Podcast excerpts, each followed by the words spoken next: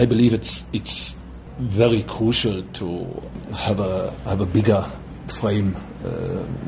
to follow because if you watch the ranking of the club, uh, not only inside uh, South Africa, uh, good ranking. If you go to, to the entire parameter uh, challenge, it's on the position two uh, behind Sundowns. Um, I think it's it's really uh, to produce a certain sustainable uh, situation that uh, Kaiser Chiefs is at any time at least in the top three ranking in the top three challenge, and then of course at any time every season moving into a situation to win the, the title. Uh, we said it in the beginning of the season. The work from each and everybody inside the club was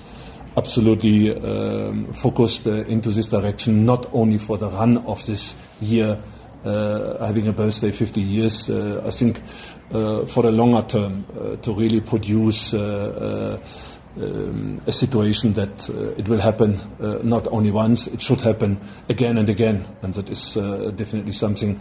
special for me to be part of this